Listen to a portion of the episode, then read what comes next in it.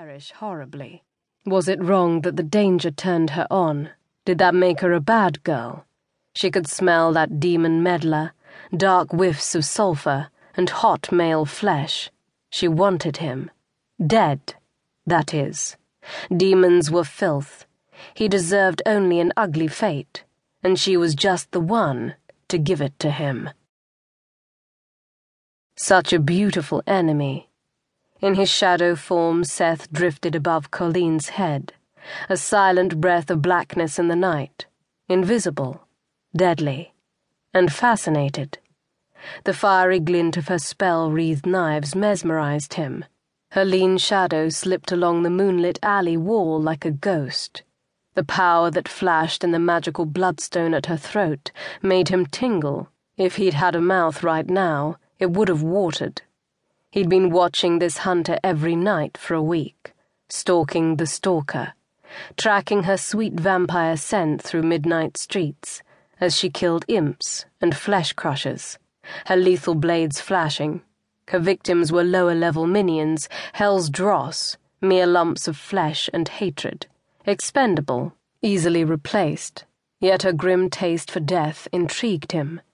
He drifted closer, whispering his shadowy fingers over her braided red hair, and his particles shimmered, aroused. Hellfire. She smelled good, of strawberries and female sweat. She hadn't detected Seth, but this was no reflection on her fighting prowess.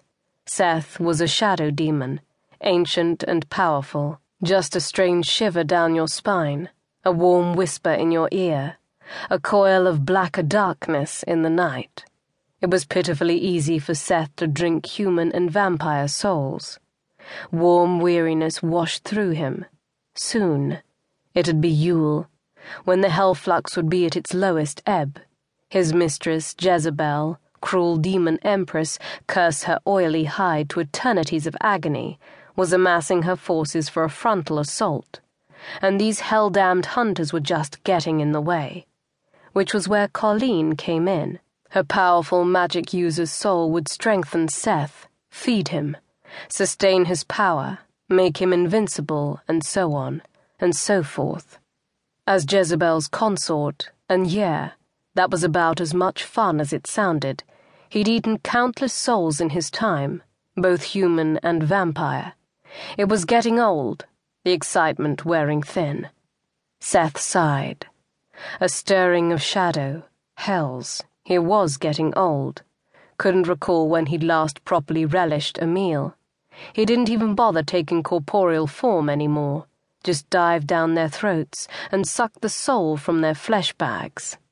But this prey, this juicy lady hunter, woke something inside him that he hadn't felt for. Would she taste as good as she looked? Because she looked damn fine, even in that mannish hunter's armor. Seth drifted his senses over her, examining every tiny nuance of her body. So close, just a quiver of breath from touching.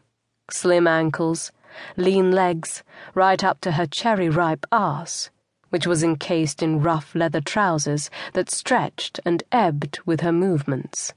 She was fit, athletic, as befitting a hunter, trim waist, epic breasts filling her hard leather vest, lips begging to be sucked on, flashing green gaze promising both the fight and the fuck of his life, and that crackling fire-red hair.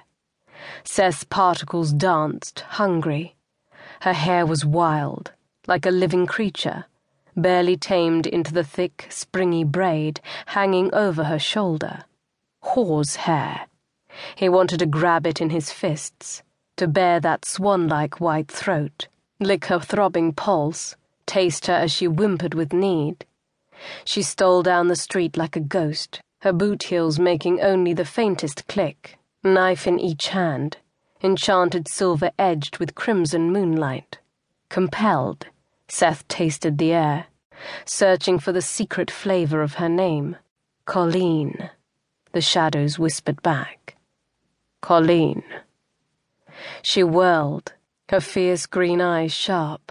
Then she shook her head, gave a self-deprecating smile, and walked on. Fuck yeah.